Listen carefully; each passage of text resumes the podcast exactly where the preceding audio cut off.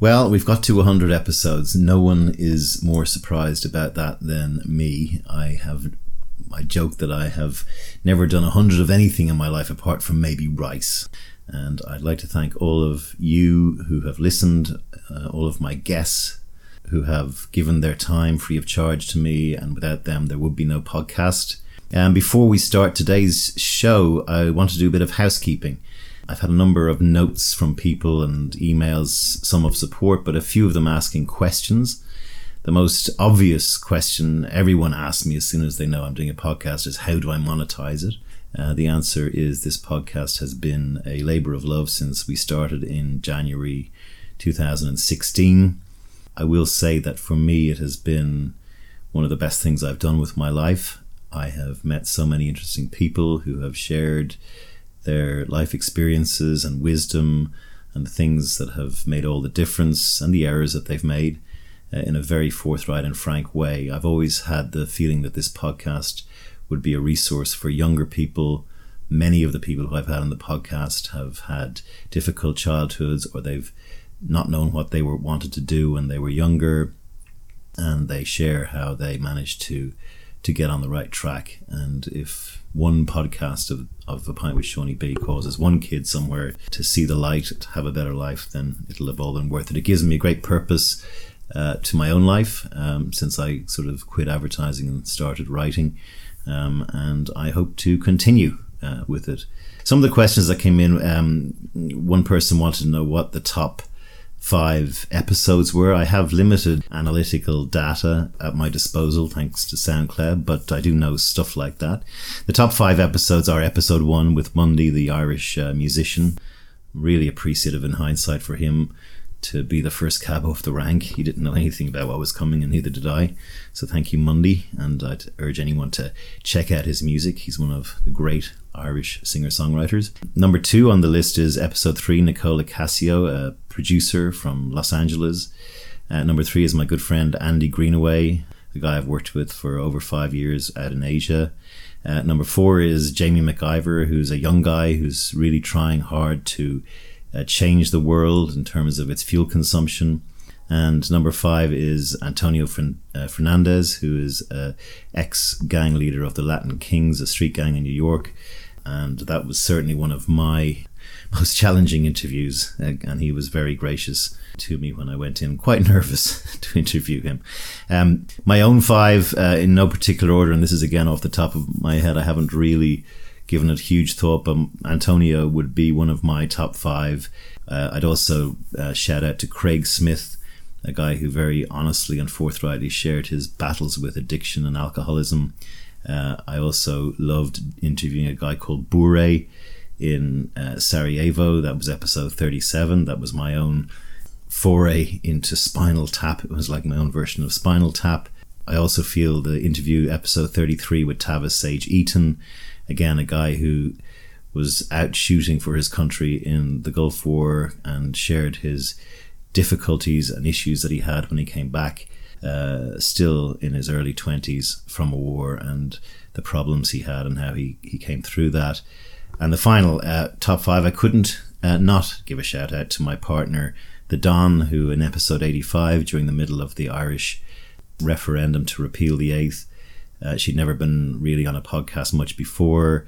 She's not used to speaking, but she graciously gave her time and wisdom and knowledge on the subject to try and educate people uh, on that particular subject. So they would be my top five. Other questions I've had is where do where do all my listeners come from and how many listeners have I? The analytics don't tend to give you great accuracy because there's so many different platforms that people listen on. I have somewhere of the order, I think, of about 5,000 listeners per week. Um, and that goes up and down depending on this on the episodes. And the biggest countries listened to are the United States, United Kingdom, Ireland. However, one country, and I would like to shout out, I don't, I don't really know why I seem to be quite listened to in Vietnam. So hello to all my Vietnam listeners. Uh, Vietnam ranks as probably number six of countries that listen to a pint with Seaniebee. So hello to all my listeners there, and thank you for your support. Uh, those of you who are close followers of the show will also notice that I finally succumbed and set up a Patreon account, which you can go to to uh, help fund the podcast. The podcast is As I said, a complete labor of love. It does cost me money to put it out there in terms of travel and accommodation and, you know, maintaining websites and stuff like that. So any amount of money you can contribute to that account in Patreon would be absolutely amazing. I always wanted to keep the show ad free, possibly due to the fact that I feel advertising has killed radio and podcasts are the resurrection of radio in a new guise. I certainly didn't want to be clogging my podcast with gratuitous ads for maybe products I didn't even believe in. So the Patreon account gives me a chance to get some sort of income from the podcast. You can go on there. For some reason, they ask you to pledge on a monthly basis. I've had some people come back saying, well, I don't want to give you money every month, but I will give you a donation. I think the way to do that is just to pledge and then cancel your credit card. I don't, I don't know why Patreon don't allow one off gifts or they don't seem to. I'm all new to this as well. But anything that you can give, even if it's a dollar, even if it's a price of a pint, uh, that's the way I like to put it. It's called a pint with Seaniebee. If you can spot me a pint, I'd be really appreciative of it. So that uh, website again is Patreon, P-A-T-R-E-O-N dot com backslash Seaniebee, and you'll be able to contribute there. And everything, no matter how small, is welcome. Okay, on to today's show. And for my 100th episode, I have a presidential candidate, somebody who is running for the presidency of Ireland. The vote will be taking place on the 26th of October, which is not long, not far away. Peter Casey is one of the outsiders of uh, six candidates uh, including the incumbent Michael D. Higgins. The Irish presidency for overseas listeners is a largely titular role, but we have, for some reason, three businessmen, of which Peter is one, vying to try and take uh, out the incumbent, who originally promised he would only do seven years and has now said he wants to run for another seven. Uh, so you'll get a little bit of the ins and outs of that. Peter Casey is an Irishman who has lived overseas for much of his life. He's a successful businessman. He's done a lot of work in the recruitment business, working with such companies as Tata. And he's a great believer in trying to harness the power of the Irish diaspora. He'll tell you his story. Without further ado, I give you episode 100 of A Pint with Seaniebee. Thank you again, and I hope to see you at episode 200. Here's Peter Casey. This is the 100th episode of A Pint with Seaniebee. Uh, I'm in Dublin. I have a very, very interesting guest today. A guy I know I've known for over 10 years. Uh, we met actually in at an Irish American event in New York in about 2008, just as the entire global economy was collapsing. Uh, he is a man who is running for President of Ireland. He's only one of 21 people to have ever been on the ballot for President of Ireland, so that is quite the honour. And his name is Peter Casey. How are you, sir? Thank you very much. You're about two weeks into your campaign. How are you holding up? Are you enjoying it? Um, yes, it's been been uh, like drinking water from a fire hydrant. You know, so it's uh, it's amazing how little sleep you need. You and, and and what have been the ups and the downs so far? There haven't really been any downs. You know, it's nothing that I didn't expect. I knew that you you know you, you don't just get all nice PR and all nice comments, and you get a lot of negative, but I've got selective amnesia when it comes to uh, you know my, my, my mistakes. You're hardened. Yeah, sort of like my investment. You know, I, I can very conveniently forget the stocks that I've lost a lot of money on. You know, mm. and it's been a great experience. Met a lot of very interesting people. Uh, getting on the ballot was it was very tough because the Michael D deliberately left it to the very last minute. That he Those could. overseas listeners, Michael D Higgins is our current president, seven years in the job, and every seven years it revolves. He only said he was going to do it for seven years. He's going to run again. There's five people running against him. Peter's one of them. Um, so first of all, the president shouldn't be allowed to nominate himself. Since the state began, it's essentially been a 14 year term instead of a seven year term.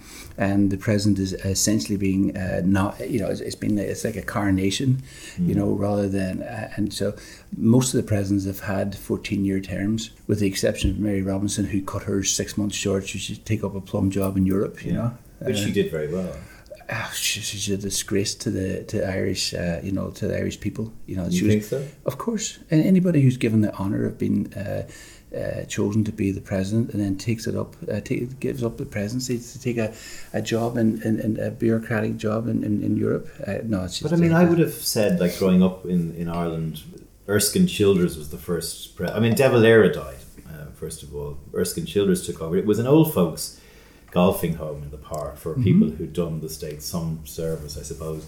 And she was the first person, in my view, to come along and do what you guys are all talking about and make it into something No, more. but she, she a- without a doubt, she was uh, an inspiration to a lot of women, which Yeah. was a great thing, and she was an inspiration to a lot of younger generation people who had no idea that the president could actually be a woman, no idea that the president could actually do something different Yeah. and being, as, as you said, uh, an old people's home almost. But then she disgraced her the office by by by, you mean by leaving early? by taking a job. You know, it'd be different if she. But she if went on to become a human rights. Uh, you know, she represented She Ireland on she- the world stage she- of human rights with the she- UN. She could have done that after her presidency, and I think it was just, uh, uh, you know, if it had been ill health, she would have gone out as a national hero, heroine. Sorry. Uh, but she, I think she was an, uh, is, is a very good way to how do you become a nice from a national inspiration to a national embarrassment very quickly, you know. And So- what about what about McAleese then? You do? uh, you know, I think she was a she was a very good uh, ambassador for Ireland, and she represented Ireland well. And uh, yeah, I, I think she was, uh, and she was very, you know, a great role model for a lot of young women uh, to you know to realize what you can do. And yes, and I, she definitely She was very. She's especially recently been very critical of the church. Mhm. How do you how do you how do you see the Ireland that you're vying to become president of, and, and its relationship with the church and how that's gone? Yeah, I the, the whole thing about the church at the moment. Mean, the Pope was here about a month ago, or less than that, and you know there was the, the time John Paul the second was here, Croke Park in Phoenix Park. There was like over a million people. One in and- three people went you to know. see him. Yeah, Yeah, and uh, then this time around, more people watching Man United. Exactly. you know, it was it was you know, but I, I think Ireland is definitely changing. It, for the for the better, the Catholic Church is facing a real problem. I actually I don't know if you saw. I tweeted this morning. You know, the Pope came out with a statement saying that you know we we needed to rectify the the wrongs type of thing. You know, as far as I can I, I can see, there's no point in apologizing for something unless you do something about the thing you're apologizing for to make sure it doesn't happen again it's one thing to say, okay, I'm terribly sorry that you know we apologise, we let the little ones down, and you say that, well, look, you know, it's you know we, we need to make sure that uh, the, these pedophile priests are punished. Uh, but you know, the real core of the problem is that's a symptom of the problem. The problem is the fact that priests are not allowed to get married, and women are treated like second class citizens, and they're not allowed to become priests. Now, the Pope, if he was genuinely sorry, I mean, if he really was genuinely sorry about the disaster that is now the Catholic Church, he could t- turn around this afternoon at three o'clock and say, Okay, I want to do something about this. I hereby announce that priests can get married and women can become priests. And he could say that. There's nobody who could stop him. He's infallible. He's infallible. He's God's representative on earth.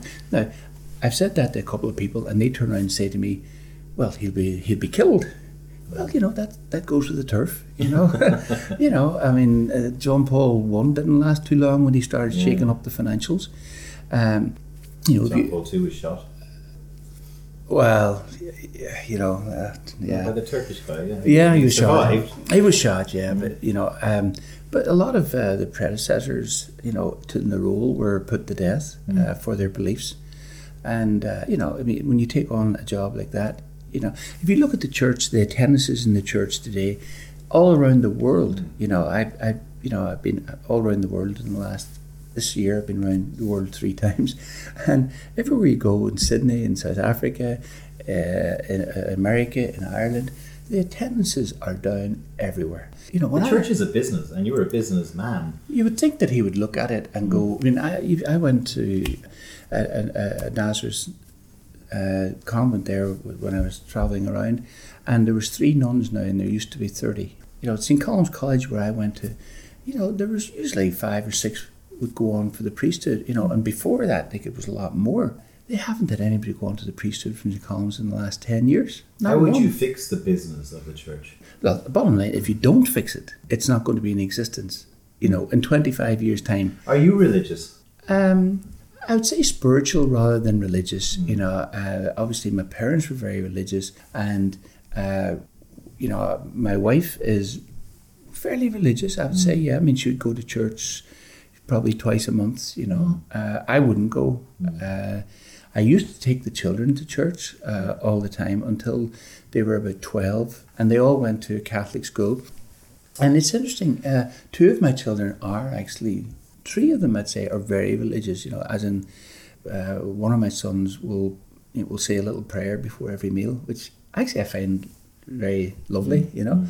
My daughters, uh, you know, anything that'll, they were all quite religious and they'd go to church. One, and surprisingly, one of my daughters, middle daughter, she uh, she's actually got her Protestant boyfriend going to church now on Sundays, which I find quite interesting. Catholic church. God, yeah, and I would never have, uh, I never even picked her as being particularly religious, uh, but you know, she she won't miss church. And I think that's that's grand. If it, if it gives you, my mother was a daily communicant. You know, mm. she would never never miss mass, uh, Holy Communion all, all her life. As Let's segue in there because I, I, I you, your mother was loomed large in your life, and, mm-hmm. and you know a lot of people on Twitter, you know, who've been following your exploits, have been going, "Who the hell is this guy? He's an American. He's come home." So, so where were you born, and what was it like for you growing up? Well, I was born in a in Derry in Argyle Street with a little two up, two down with a outside toilet. You know. Um, now we left Argyle Street when I was six or seven, so my memories of that are obviously very limited.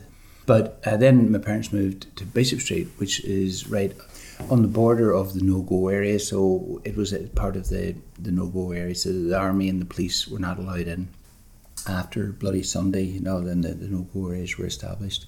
And the people in those areas elected 12 people to represent them. And my father was one of the 12 people, uh, along with John Hume, Sean Keenan, who was actually the, he was the OC of the Irish uh, of the uh, IRA, uh, the official IRA. Before this was before uh, the IRA split into the official and the provisional IRA. Yeah. And Ivor Canavan was uh, on the Bogside Community Association, even though he didn't live in the Bogside. It struck me as a bit strange, but uh, and he organised the. He was one of the organisers of the um, Bloody Sunday March. So just for overseas again, Bloody Sunday was when it all kicked off in 1968, 69 in, in Northern Ireland. It was a peaceful march in Peter's hometown, which uh, British snipers opened fire and innocent people were killed, and that's generally seen as the, the sort of the, the beginning of the modern day troubles, which culminated in the Anglo Irish Agreement. Peter grew up in the very epicenter of this uh, firefight. It was a firefight, and you grew up a, you, you grew up a nationalist. Oh yeah, my uh, uncle by marriage on my father's side was Eddie McAteer, and he was the leader of the Nationalist Party. His other brother, interestingly enough, was Hugh McAteer, who was actually the chief of staff of the IRA, and he was actually the last person to escape from Derry jail back in 1947. Right. So the whole family is very much steeped in republicanism. And there was the, a story where you nearly weren't with us to this day when you were a young fellow. Yeah, well, yeah, well, there's actually quite a few times. so my mother uh, used to say to me, you know, son, you, you know, God must have something special for you to do because you shouldn't really be here, you know. And so I, I actually uh, shot myself when I was about ten with my down at my grandfather's house with a, the a two, no, on my shoulder. uh, no, on my shoulder, and uh, I was in hospital for about a week. How did that happen? He had an infestation of rabbits, and uh, so he had a tutu. He used to you know protect his, uh, his his, crop with. He was sitting out in the garage one day and he was working on the lawnmower and uh, I I picked it up. I didn't realize it was loaded. Anyway, ended up uh, went off and hit me in the, the shoulder and uh, it was Dick Cheney. Uh, yeah, yeah, Dick Cheney esque.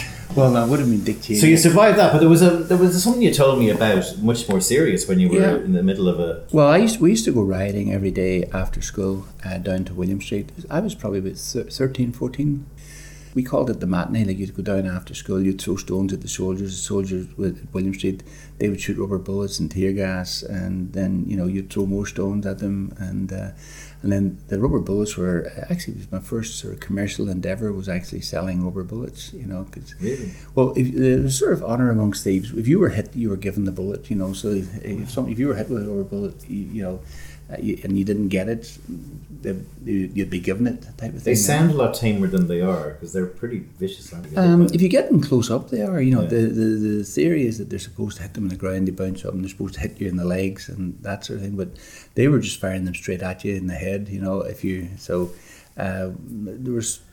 I'm not aware of anybody actually dying with them, but Now the plastic bullets were different. That's uh, Oh, they right. they Yeah, were yeah. they were they were very lethal, and uh, there some people did die of the plastic bullets because they they would definitely take part of your head off if you hit with one of those at short range.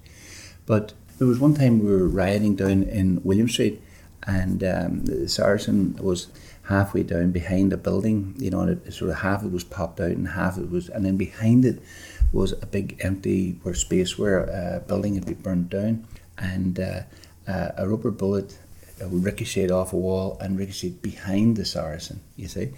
So I was about maybe 30, 40 yards from the Saracen, we were throwing stones at it, and uh, I ran to get the rubber bullet, which was the other side of the Saracen, you know, and uh, a guy called Mad Dog, uh, that was his nickname, he didn't see me uh, run behind the Saracen and he threw a nail bomb at it. And it landed right beside the, the, went over the Saracen and landed between me and the Saracen, you know, and I thought, oh shit. Uh, so, you know, I had two choices either run around, get to the other side of the Saracen, or, you know, try and just lie down and, you know, so I made a this split second decision to run, and I ran straight over a fizzling nail bomb, you know, and uh, Did it go dived, dived, dived behind the wall, and uh, it went off about two seconds later, you know. So I went home that night, and my ears were all over the place, you know, pop. But it was very lucky, you know, uh, and yeah, there's a, you know, so that. Were that you was- put under pressure as a kid to join the IRA?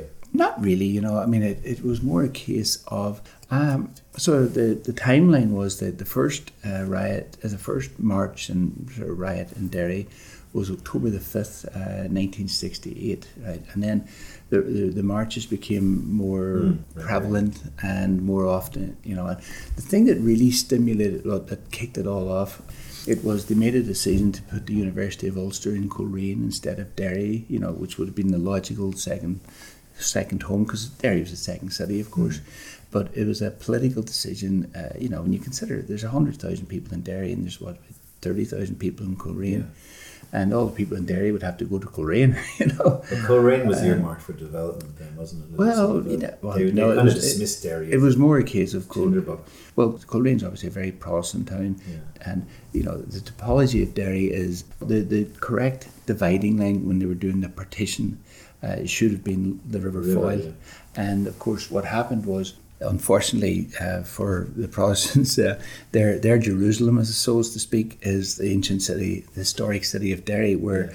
Uh, King Will, uh, William, uh, you know, freed the city, and that's the history, and that's we will not no surrender, and that's the the epicenter of loyalism. You know, their Jerusalem, as it were.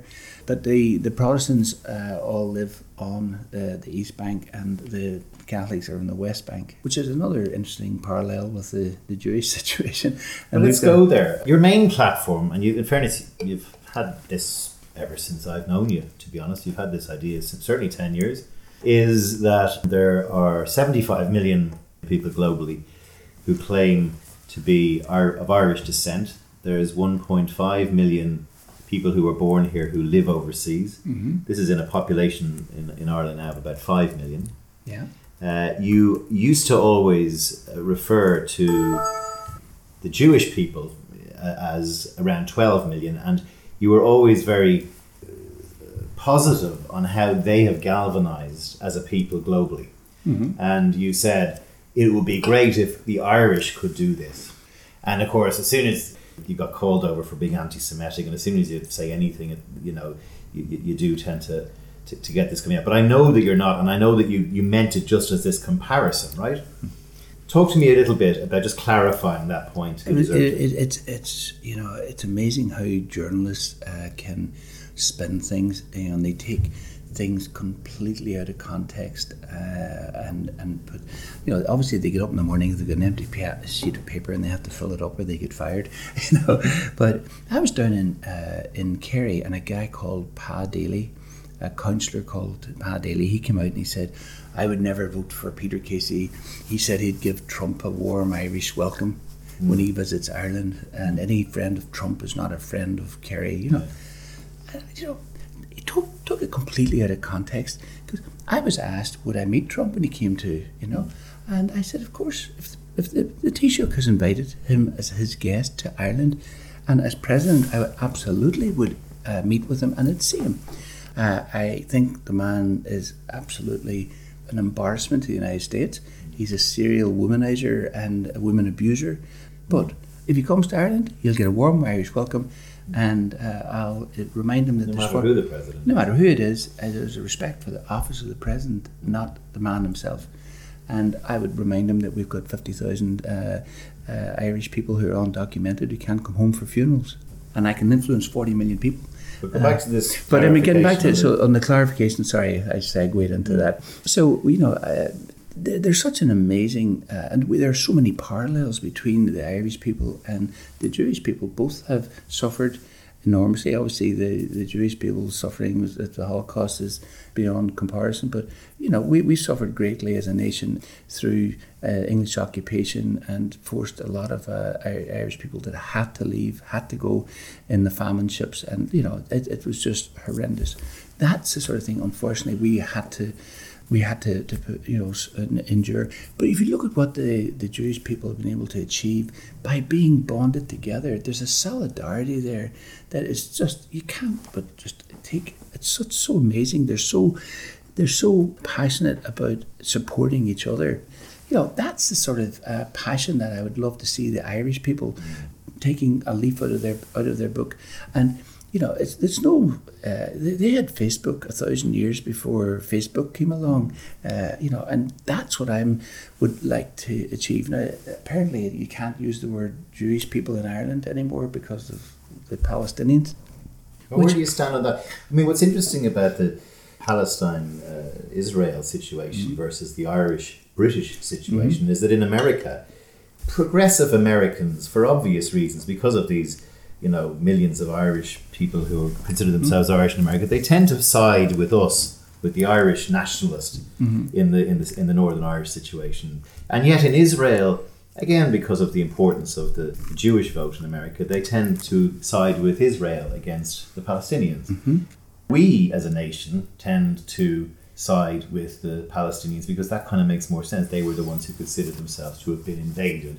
Uh, and yes, before everyone starts getting on my case, there is contentious issues about this. But generally speaking, that is a discussion. And there's a hypocrisy there between America and, and, and, and what goes on, which is everyone just ignores it. Yeah. No, there's no doubt in my mind that the reason for the, the troubles in the Middle East is the dire poverty of the Palestinian people. And, and, you know, and that to me is so frustrating because, you know, you look at the Middle East and you see such incredible displays of ostentatious consumption. You know, you've been to Dubai, you've been to, to, you know, to the, you know, uh, Saudi Arabia, and you look at it and you go, you know, there, there, there's just so much money there. There's so much wealth there, and you know, it wouldn't take too much money for like Saudi Arabia could solve the problem of Palestine tomorrow, uh, just giving it writing a check that they wouldn't even notice that they'd written. Just put in a hundred billion into into into Palestine, Yeah. and and and build the infrastructure, build hospitals, build hotels, build universities. They wouldn't even notice they'd written the check. And Israel would say about that. You know, I genuinely think that Israel would like to have a peaceful and you know situation. I don't think Israel necessarily, you know, they- they're sitting there getting uh, Scud missiles or missiles fired at them. Uh, you know, and now obviously they overreact when they get missiles fired on them, but. And I'm not for one second condoning the overreaction of, of Israel, but if we were sitting in New York, if people started shooting missiles from Canada uh, into, Might into start happening soon. well, you know, if, if they started, uh, if Canada started lobbing missiles into the United States, you have to think that America would, would be fairly Yeah. aggressive in their, you know. So if there was a, a, a huge investment in Palestine by the wealthy Arab Arab, states, states, you know, they, they, they claim that they're all brothers and, you know, but they, they don't really share the love, the wealth, the money, the, you know, and I say they wouldn't even notice they'd written the check. And, and then they're, they're criticizing America for cutting off funding to Mm. Palestine. Why doesn't uh, their Arab states help their fellow Arabs? There is this um, hypocrisy of thinking between our country and what's going going on out there. It's a very interesting solution. One thing I'm not going to let you away with, Peter, Yes. is your views on Irish neutrality. Okay, so this is a nice segue from missiles. Yeah. You're on record so far in this campaign as saying you find neutrality irrelevant. I don't understand why it could be irrelevant. That we need to pay our way in NATO, that we should join NATO. Mm-hmm. Yes. And I find that as an Irish citizen, fucking scary. Excuse my French. Yeah. You know, you're prone to overreaction. you're, you're prone to, you know, you probably believe in goblins behind, the, you know, in bed at night. I mean, the reality is that there's several major powers in the world, and there's the Chinese, there's the Russians, and there's the Americans. And at the end of the day, those are the three powers, superpowers in terms of military force, military might, uh, of which obviously America is by far the strongest. Europe is aligned with America uh, through NATO. Uh, you're being disingenuous if you, for one second, think that Ireland can defend itself. Ireland, Oh, I know that. Ireland can't defend itself. It's a total waste of money. Ireland having an air force. We've got 17 fixed wing aircraft, Yeah. right? But that's not And- the issue. I mean, I know we've got hardly any army. Neutral- Why is neutral, neutrality irrelevant? Neutral, neutral is totally irrelevant. It's basically, you know, the Irish are not a nation of sandbaggers. We are proud people. We pay our bills. God knows we pay our bills. We were forced to even pay bills we shouldn't have been paying. If you look at the bondholders, you know. Right. But anyway, it's an it's an anachronistic, it's an outdated concept. There's no such thing as neutrality. Ireland is not neutral. Ireland is part of a global community, and we're aligned with America and NATO and Europe. And for us to pretend that oh we're neutral, nobody gives a flying monkeys whether you're neutral or not. You know, the Okay, bottom line is the bottom line is you have to you know you're serious about defending your nation. And you can't afford to do it yourself, as you've just conceded that you can't afford ourselves. Then, uh, defend ourselves. Then, you know, the best, second best thing is to get somebody else to defend you, which is exactly what we're doing. At the end of the day, if somebody wanted to invade Ireland, we would rely on Britain and America, NATO, to defend us. But forgive me, I mean, there's, there's The- the job- going to invade. Exactly, and I therefore, mean, would you I a know, but, military uh, base you know, on the Saltee Islands, a US military base? Exactly, but Would you be up for that? If we're serious about def- about our national defence, Hmm. then we have to partner with somebody who can defend us. There's three choices: you can have China, you can have Russia, or you can have NATO. Hmm. And now, okay, so we've got NATO de facto by default. Okay, now Greece is paying their two percent for their defence. Greece we is- should Greece we should be up against a very volatile we Turkey. should. Well, that's one of the It's, you reasons know, why. it's got a, that's got a one war of, over one of its islands that's- in Cyprus. You know, I mean, it's got an issue. Well, you know, but the bottom, we are getting defended by NATO. Are we or are we not? Yes, but exactly. okay. So therefore, therefore, therefore, you've just accepted that we're getting defended by NATO, and therefore we should pay our two percent. It's not something I really feel that strongly about. It's an issue that I raised and just said, you know, it's something that we should look at. If we're going to be a responsible member of the international community, we should pay what everyone else pays. you talked a bit about you know the idea that if the government goes rogue and you know we have we have, you know this is th- th- these are the kind of language that's used in America when it comes to gun control the reason that the right to bear arms was put into the constitution was to defend yourself back in the day if the our government won't go rogue you know it's almost like would we have a more relaxed gun control here in Ireland I mean I know these are things outside the presidency but I'm interested just in your in your views on them Um, you're referring to a comment that I made when I was given an explanation to how it pertained to the powers of the president. The president is the commander in chief of the armed forces. Army Well, he's the commander in chief. He doesn't have the control day to day of the defence forces. That is under the jurisdiction of the Minister for Defence. Now, the reason that the Constitution was written the way it is is that the army and the, the armed forces they swear allegiance to the president and not to the Taoiseach. And it was put in with Northern Ireland in mind so that if the government of the day decided to invade Northern Ireland, the president could step in and say no, and he can override the government of the day. And the- only incidents where that would have any bearing would be uh, in the event that something was to go on with Northern Ireland. And that was the reason it was put into the Constitution. And that's what I was referring to. And I was explaining to a journalist because he was asking me why this, Sean you know. Robert was asking you. So that, that I was. Well, okay, we, we, we, we, move on, except to say that, that, that, you know, I, I would say to you that NATO is irrelevant in, in many ways, in a sense that the sort of wars we'll be fighting in the future will be very different wars. We also, luckily, I mean, there's loads of exceptions, and Russia's behaving weirdly, and there's lots of things that could go off, but there's always been that. But the nature of humanity is that we're learning that wars don't really work. Um, you know, I, I, I'm not sure that I necessarily agree with you. I mean, I, I think if you look at what happened, you know, in Bosnia, Herzegovina, if Yeah. it wasn't for NATO Right. stepping It in, wasn't for America, I think. Well, Europe, America- Europe made an absolute mess of that. Yeah, and that's that's an example now where you know if we were being paying our way and being a responsible member of the European community, which everybody says we want to be a member of the European community, there's a, a little price tag that goes along with it. The idea that we do so much in the UN, know, Yeah. we, we, we, we paid our way there, uh, peacekeepers. Um, we'll move on. You just mentioned Brexit. How do you feel it's going to impact Ireland? Um, I was of the opinion that it was going to be like the Y2K crisis, the crisis you have when you're not having a crisis, you know, and that the whole thing, you know, you- you remember that drink in Australia, Clayton's, uh, the drink you're having when you're not having a drink, you know, and I, I thought it was going to be a Clayton's issue.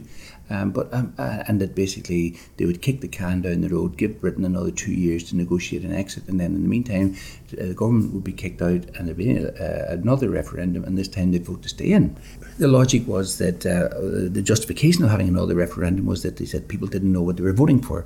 You know, which is a bit insulting to the people who voted the first time round. You know, you're mm. now saying that you know, you, we didn't think you were very intelligent the first time, and you've suddenly developed a intelligence gene that you didn't have previously. So, you know, I, I think that's insulting to the British people. So, I, I, I wouldn't be in favour of another referendum. Just philosophically, I think it's the wrong thing to do. People, people spoke, and they should be listened to.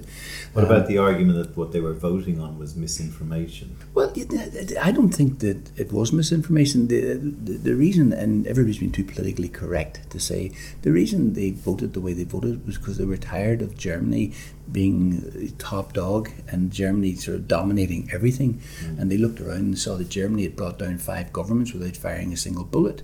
Uh, so, you know, they were looking at that and going, you know, we're proud uh, British, and there has been a, uh, you know, whether you, you like it or not, there's been a sort of swing towards nationalism and Sure. more right wing, and it was more a reflection of that. The fact that they didn't understand the micro microeconomics of it is not really the issue. Yes, they didn't understand the microeconomics of it. Uh, you know, I appreciate that, and nobody could have possibly understood it. But interesting enough, you know, I was a, a member of the Good Friday Peace uh, team, you know, a delegation to the White House, and we looked and discussed every possible scenario when we were talking about, you know, how it would evolve. We looked at a UDA, you know, an independent Ulster that would break away but would be part of Europe. Mm-hmm. We looked at every single sort of what if scenario. The one scenario that no one, no one put on the table was what happens if Britain decides to leave the EU. Nobody even thought of it because they didn't even think it was remotely possible that that would happen. And now you've got a, a strange situation where you've got uh, Michel Barnier uh, saying there must be a backstop. Now, he's a bureaucrat, by the way. He's not an elected official. He's, you know, he's appointed by the, the commission to negotiate this. He's saying there must be a backstop. And then you've got the unionists uh, in Northern Ireland saying they must be there must be no no no border between England and Northern Ireland. And then you've got Sinn Féin in favour of staying in the EU as well. They could torpedo Brexit if they wanted to. They've got six Sinn Féin, you know, members of Parliament, and they could go over and vote and overturn the you know the government, and Theresa May would be out of office, and they're not doing it. And then you've got, of course, Leo Varadkar, the Taoiseach here. He's been assured by Michel Barnier Yeah. that there will not be a border in the island of Ireland. Uh, now, how can you give that commitment to Leo and say there will not be a border in the island of Ireland, and at the same time, Barnier is saying there must be a backstop? If the a backstop equals border, people need to stop using two terms uh, simultaneously because it's confusing people. Backstop equals border. Barnier is saying there must be a backstop, and then on the other hand, they tell Leo there'll never be a border. Yeah. And that the Good Friday agreement Semantics. it's semantics. If there is a backstop and a border, it has to be enforced. Even if they say it's a technological border, you put cameras, people will shoot out the cameras, okay, mm-hmm. and they'll throw stones at the cameras and they'll break the cameras. Mm. People will have to be put in to protect the cameras. That means people will be on the ground Sentry post. and there'll be a sentry post. People will start attacking the sentry post. And then we're back pretty much to where we were 20 years ago. And that's why it's disingenuous. Now, putting it in perspective, mm. the GDP of Northern Ireland is 60 billion. The GDP of the combined EU community is 17.9 trillion.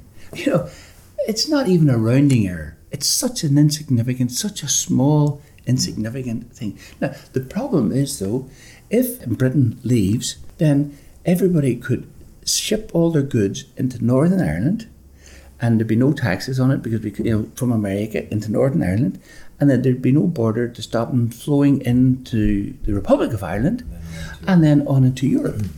So Ireland would basically be a follow a pathway through. You know, where's the solution? Uh, I, I, I, I genuinely think that the more likely scenario is the one I talked about, where they'll kick it down the road for a couple of years, another election, and they'll vote to return it. But if that doesn't happen, the only solution that I can see is a UDI, an independent declaration, unilateral declaration of independence. Northern Ireland would be part of the Commonwealth. And then presumably Scotland follows. Well, that's to- the reason that Britain doesn't want to go down that route, mm. because Scotland would then immediately follow, mm. and Wales, in all probability, would Wales follow. go, "Oh, do we have to? Oh, all right. Right, you know. and so that's the reason that Britain doesn't want to go down that route because that would cause a total breakup of the United Kingdom as we know it.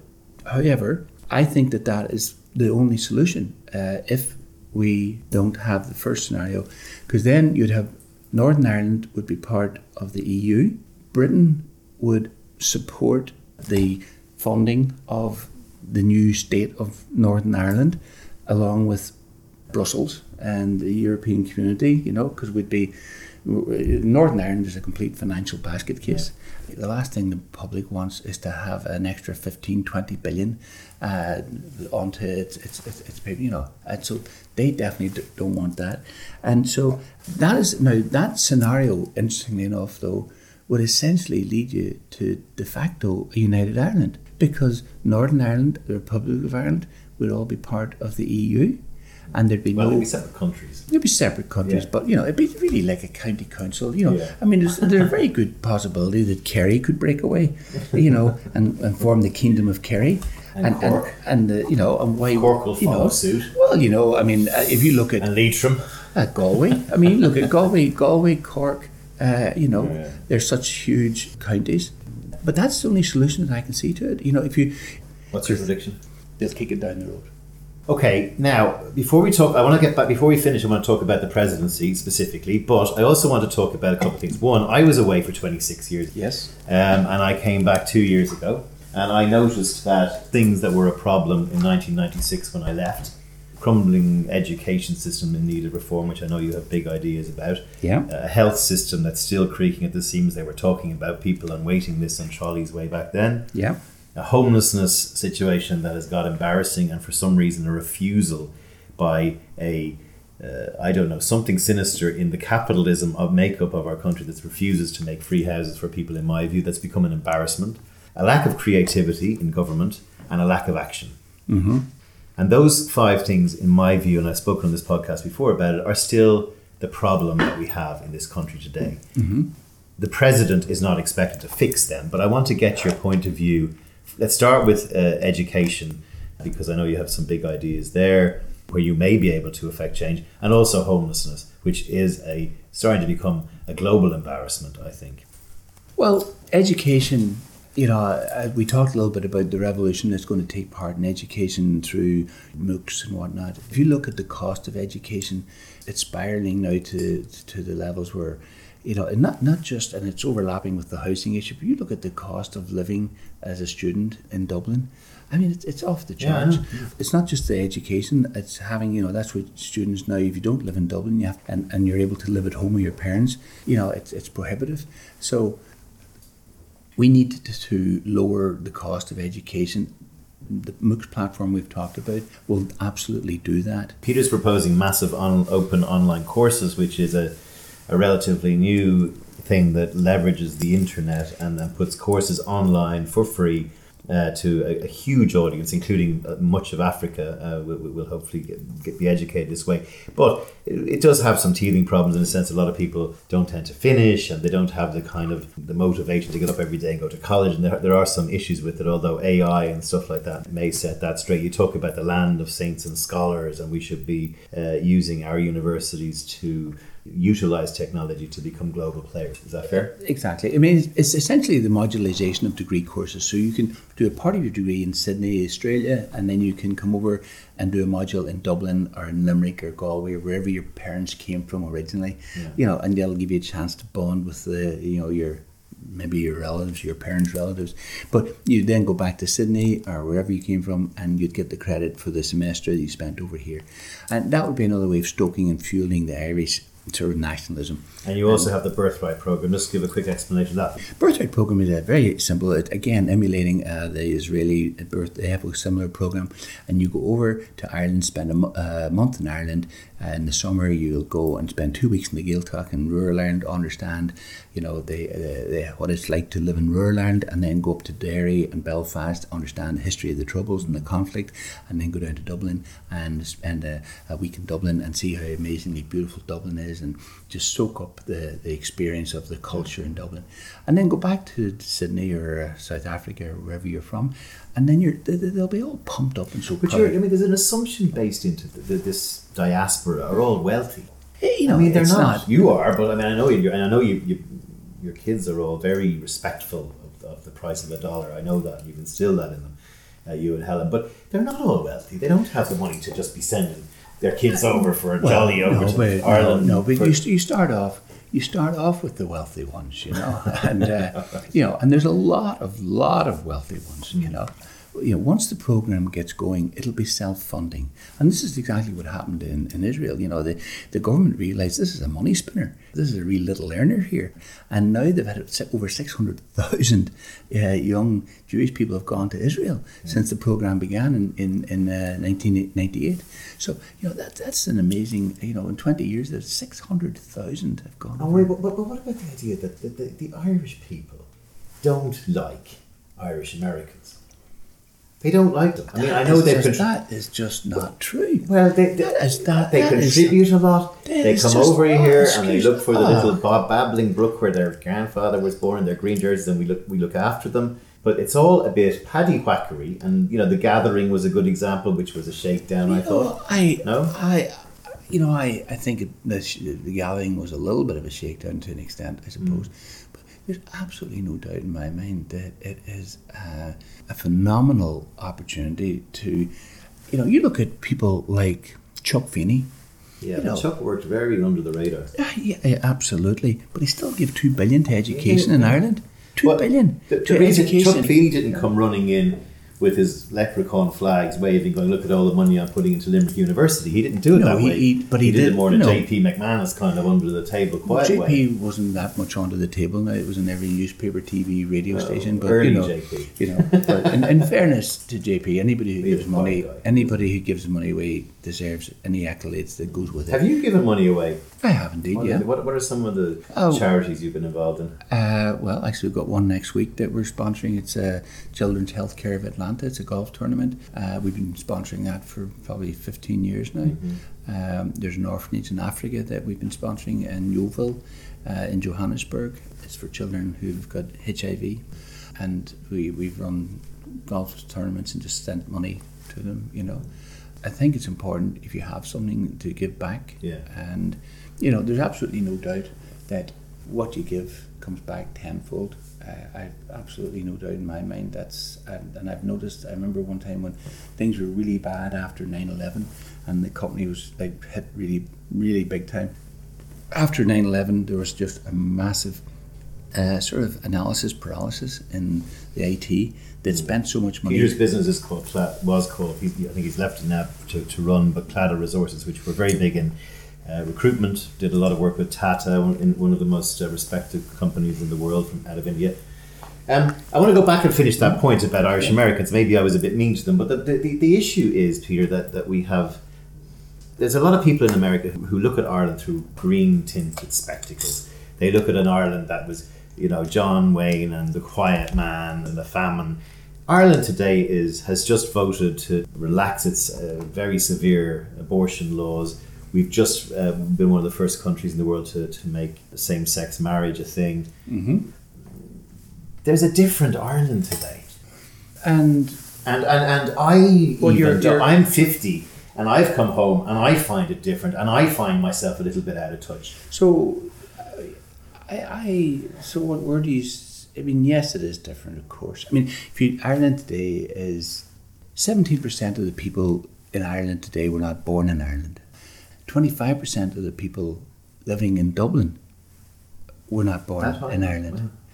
Thirty three percent of the people working in Dublin were not born in Dublin. Thirty three percent of the working population in Dublin were not born in Dublin.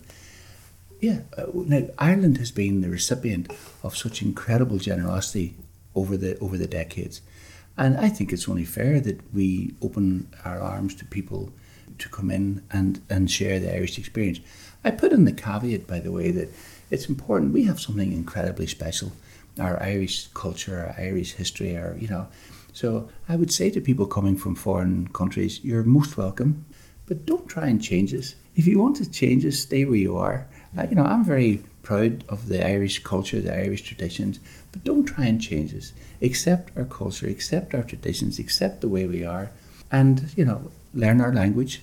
You know, and, and then be part of not necessarily Gaelic, but English, Not necessarily Irish. not necessarily Irish. You know, because Yeah. you know you can't expect them to learn a language that only two percent of the population. Indeed. You know, You have committed to saying you're going to learn it if you become president, right? absolutely. Yeah. Um, to, te- and how do you fix homelessness? I have to ask that because it's driving me nuts. Well, homeless, you, you, you you know, the problem with homelessness you have to look at the symptoms and then look at the, the reason for the problem. A bit like the Catholic Church, you know. There's symptoms, which is paedophiles and that, and with homelessness, it's a complete lack of infrastructure spend in rural Ireland. In other words, if we had made rural Ireland much more attractive for people to live in, more attractive for companies to put their businesses there, you wouldn't have this overheating, over concentration of Dublin. You know, at the moment, people are having to travel. I, I spoke to a young lady yesterday. She was spending an hour and 45 minutes getting to and from work. Three hours a day of her life that she'll never get back. We need to make it so that rural Ireland is attractive to businesses, attractive to young people setting up their families. And to do that, we need to put the IT infrastructure in there. There needs to be, you know, oh, it's one of the things that really frustrates me. We completely messed up the whole uh, telecom broadcast, you know, situation. We should have gone straight to 4G. We spent hundreds of millions of euros putting cable in the ground that we'll never get back. In five years' time, we'll be going, why did we waste all this money putting cable? But if we built up the infrastructure properly, you know, like for example, it takes me about four hours now to get to my home in Donegal. You get motorway to Belfast, and after that, the A5 is like a nightmare, and you're going through all these little towns and villages, and you get stuck behind tractor trailers, and it's just brutal. But if we invested in the infrastructure so that rural Ireland was attractive, I mean, you can get a beautiful four bedroomed house, like with water views, in Donegal for a hundred thousand. And you know, and in Dublin, you wouldn't get a one bedroom apartment. You've got a situation now where people who are born in Dublin, live reared in Dublin, and they can't afford to live in Dublin because you know there's this massive over concentration in the IT sector, particularly right, and pharmaceuticals, and you know Microsoft, for example, announced that they're creating 250 new jobs. That's such a lie. There's not 250 new jobs. They're going to go out and pinch people from other firms, and that creates a vacancy. They'll go to somebody at Salesforce, and say, Look, I've got this great job at Microsoft. Oh, I'm very happy where I am. I will give you another 20%. So, of course, you'll go from Salesforce over to Microsoft. That leaves a vacancy at Salesforce. Then Salesforce goes to the person who's working at Accenture. Oh, got this great job over here. Oh, I'm very happy at Accenture. Ah, but we'll Well, give you that's the another. nature of We'll give you another. We'll give you another twenty percent, and and they go. Oh, and then there's a vacancy. So it's musical chairs going upwards and upwards in the hmm. salary level. What that does is it pushes people off the bottom of the rungs. People that were just about to get in the rung, house prices have gone up another 15, 20%, and they can't get on the ladder. And I think the politicians are lying when they think it's, it's, it's deceitful. When they turn around, the minister announced 250 new jobs. They're not new jobs, they're recycling existing jobs and putting up the wage levels. If those jobs were based in Drogheda, if they were based in Kildare, if they were based out, you know, outside of Dublin, then yes, they'd be they'd be great. But they're not. They're just you know pushing up the rental prices. But if Dublin. a new company comes in and sets up in Dublin and hires two hundred people, that means there's 200 extra jobs in the universe No. of jobs in Dublin. It would only be Doesn't that. mean that there's it would only be another that, company No, is it's not, as if, it's not as if there's 200 people sitting there waiting for a job. There's not in Dublin in the IT sector. There's not. There's a chronic shortage. So, the, for example, you know, I, I was playing golf with a, a colleague in Atlanta, and uh, he's a CFO of a company called RouteMatch, very switched on supply chain company. And he said to me, uh, "We're looking to set up in Ireland." Said, "I said where?" He said, "Dublin." I said, "Absolutely, don't even think of Dublin." He said, "Why not?" I said, first of all, you'll have to pay much more for your office space. You'll have to pay much more for your staff, and the most important thing is you'll have a higher turnover of staff because they'll be pinched all the time by, by your competitors. You know, and he said, "Where do you recommend?" I said, look at one of the, the towns surrounding, you know, so look at somewhere somewhere like Dundalk, Drogheda, handy for the airport, and you can get in and out quickly. And you can get into Dublin when you want to go to Dublin. He said, Well, all my clients are in Dublin. I said, Not a problem. You can get in, you know, to see them. It's a reverse commute if you if you wait till after the traffic hour and you'll you'll know. You take a creaky train. So he ended up uh, going to Waterford. So RouteMatch set up in Waterford. We help staff them up in Waterford But how do we fix homelessness? by focusing infrastructure spend on rural outside of, Ireland. outside of Dublin. Yes. Now, in the short term, I don't know where this concept came in that everybody had to be given a home. I mean, that wasn't the case when you were growing up in Ireland. It wasn't the case when, certainly when I it was, growing up. There are people in society who can't be the success story that you were, who can't come from the Bogside of Derry and build a business because they're not smart enough. They don't have an IQ high enough. They haven't had the opportunity. It's not a meritocracy Does that mean you have to give them home? Yes. Why, Why, do you have, why do you have to give them a, a, a Well, okay, home? Why do, you, else- why, well, why do you have to give them a home in Dublin? Why Well, not give them? Why not kids give go them? to school in Dublin. Yeah, well, you know, I mean, maybe. Why, they- why do we let okay. Dublin become the most Well- expensive city in Europe? Well, why no, we you, well, you have to face the realities. It is that it's one of the most Yeah, expensive cities in Europe. So you know, I'm But sorry. why have we let that happen? Well, because we haven't been spending the money on infrastructure spend in rural Ireland. You're not going to fix the housing problem in Ireland, Dublin, short term. I mean, yes, there's some things you could do short term that would, you know, short term that would help. So, for example, putting timber frame houses up. You know, they talk about affordable housing. Hmm. Timber frame houses can be put up in a matter of weeks. They, they're not made of bricks and mortar, they're made of timber frame, and you can put stucco on them, and they'll last for 70 to 80 years. And they're better for heating and insulation, everything. But people got, not even doing that. they're not even But, doing but that. why why shouldn't every Irish citizen in the constitution maybe have the right to shelter? And the government Oh, you and our I mean, taxes well, have to then, deliver then, then, then you should you should go to you should go to Cuba. They do that. in Well, Cuba. I mean, I'm not- You know, you the should go answer to- is not you should Marxism. The answer is you humanity know, and compassion. No, no. Uh, the answer is uh, that you, there's no God-given right to own a house or a home. I don't see it as that. You know, But what happens then? Um, you know, I d- People you- live on you- the side of you the can- road? no, you can rent. You can rent. You Okay, know, what about the person got- who has no money, who does drugs, has got mental health issues, who has two children, uh, she's a single mom, and she can't. Well, you, you create who- this. what do we do with them? you- Just- you- well, you, you create you create uh, you know you've got this situation now, and you know it started so you can't put the genie back into the bottle. You What know, started that? you know it's now got to the stage where a person will turn down a two bedroom home because they want a three bedroom home. But who's doing that? Oh, there's lots of people How doing many that. out of the 10,000? I've talked to lots of councillors all around Ireland.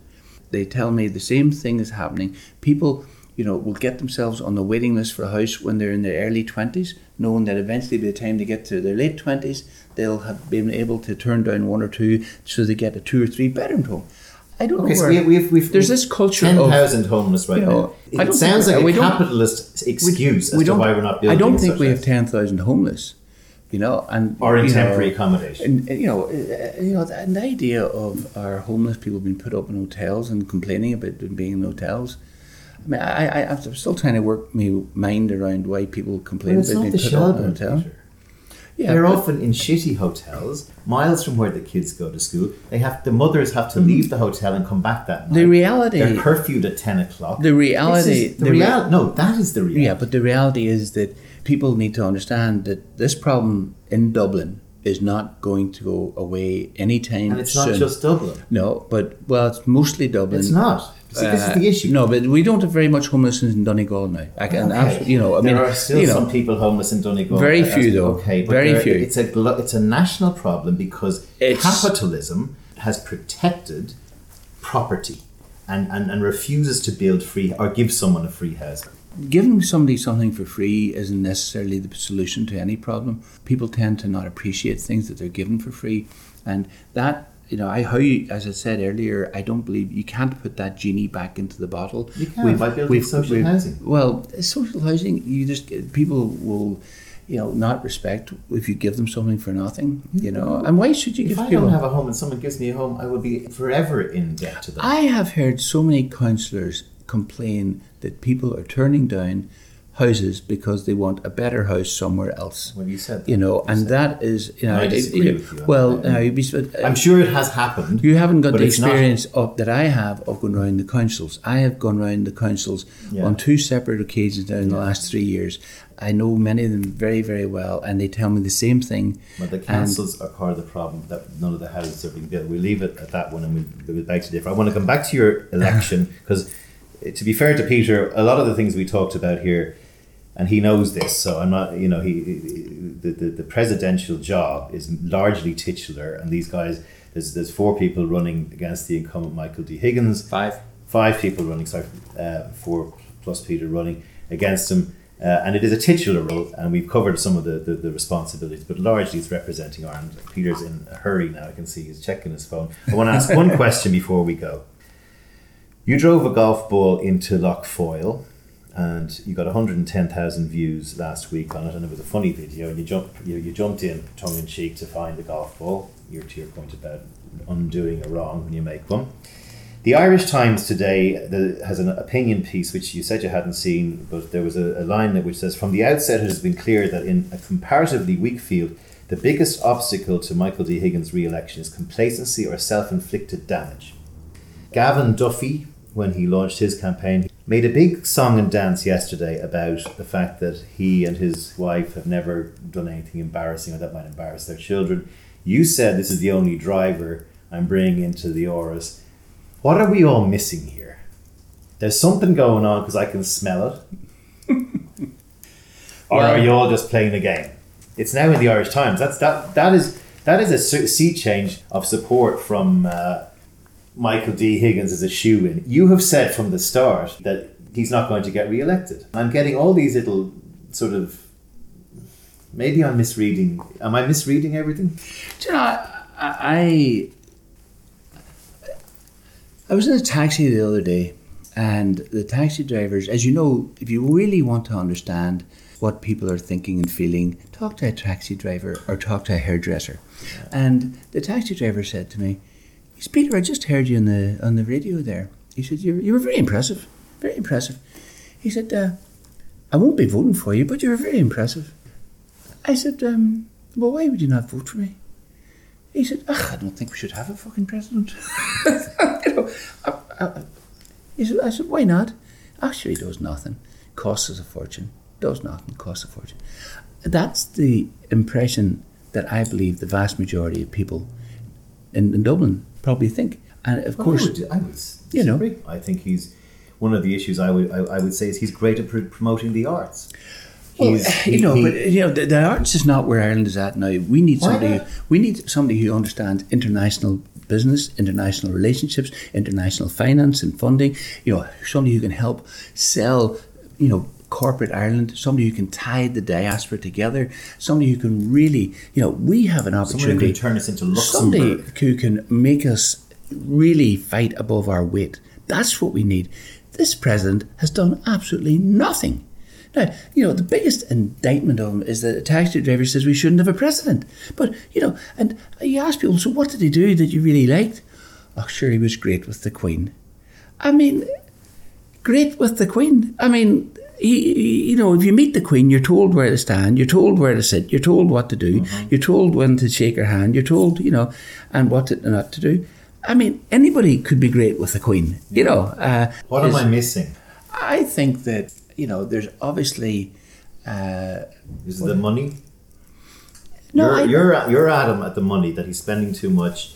You said you'd send the salary back, which to me sounds a worrying precedent that says this is a, a, a, a role for rich people. You know, there's a, there's an argument that could say that. What did the next person say? No, I actually need the money. Joan Freeman. no, no, I have, I have said, I have, no, I just clarify that one point, and then you know, obviously, uh, I have said that the president absolutely should get paid a salary, but I just think it's wrong that he gets paid, you know, such a ridiculous salary.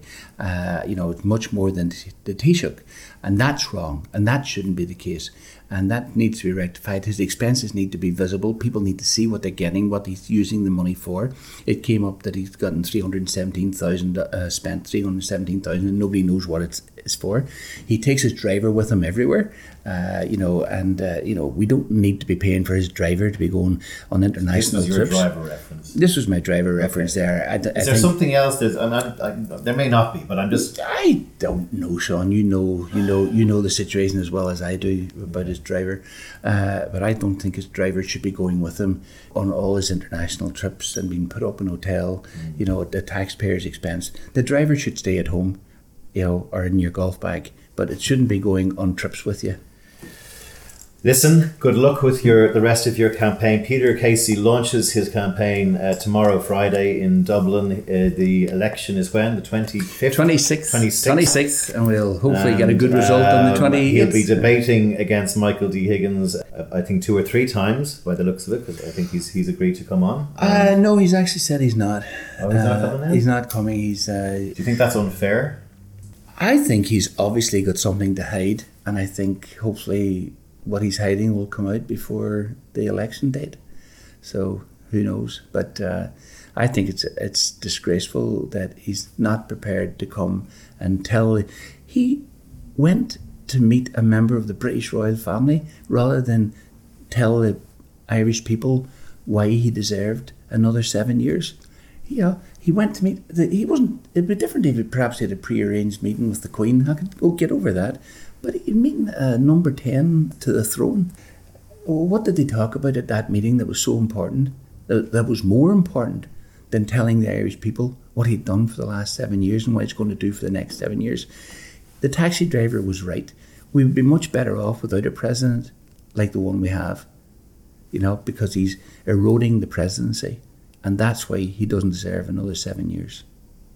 Thank you for being on a pint with Seaniebee. My pleasure. Thanks, Sean.